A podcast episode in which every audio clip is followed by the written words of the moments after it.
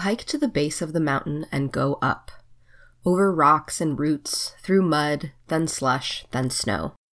Crossing a stream here and a babble there, only to finally pop above tree line and then above the clouds. Adventure is much more about changing perspective than place. Welcome to the Nature of Phenology, where we share the cycles and seasons of the outdoors. I'm your host, Hazel Stark. The stillness of the winter landscape can be captivating. I often find myself motionless, staring into it as if trying to absorb the tranquility of this dark season into my own busy brain.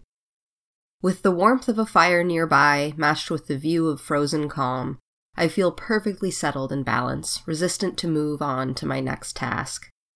That is, until I am surprised out of my trance by a furry brown slinky loping along the riverbank in my periphery.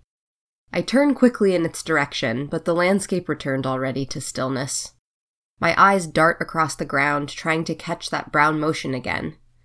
Ice on the steep bank crumbles onto the flat surface of the river, and I know that someone is behind it. A small brown head peeks from behind the curtain of ice, then boldly propels its narrow body over and under the ice and snow like a giant inchworm trying to stitch together the loose parts of winter. I am reminded that while this time of year appears to exude stillness with no exceptions, those of us who stay outdoors to make a living must stay moving and busy like that mink.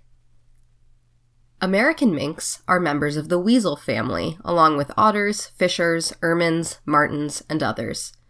Unlike our smaller short tailed weasels, which turn white in the winter when we call them ermines, minks keep their dark brown coats year round. These long, thin mammals reach a maximum body length of about 30 inches, including a tail that's about one third the length of their bodies. Minks are usually seen near freshwater or occasionally along the ocean shore. Like their local weasel relatives, minks stay active year round. They are adept swimmers, allowing them to hunt for fish, frogs, and other aquatic animals underwater. But like us, they know the value of stocking up food for the winter and taking advantage of a big meal when they can.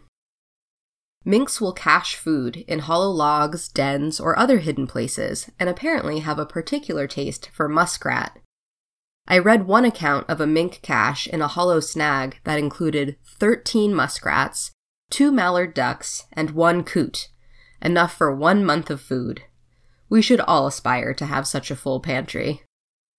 Mink fur is especially thick and luxurious, very well adapted to the challenges of winter.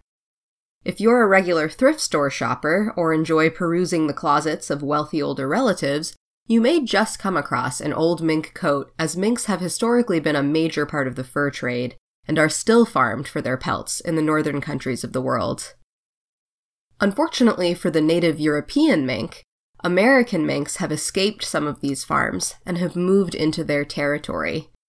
American minks easily outcompete the less aggressive European minks, whose populations in many places are not doing too well as a result.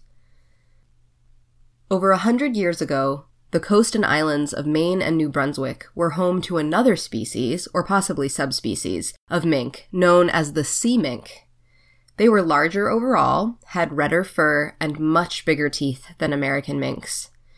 They hunted in and around the ocean waters of the Gulf of Maine, as evidenced by bone fragments found in Native American shell middens dating back over 5,000 years.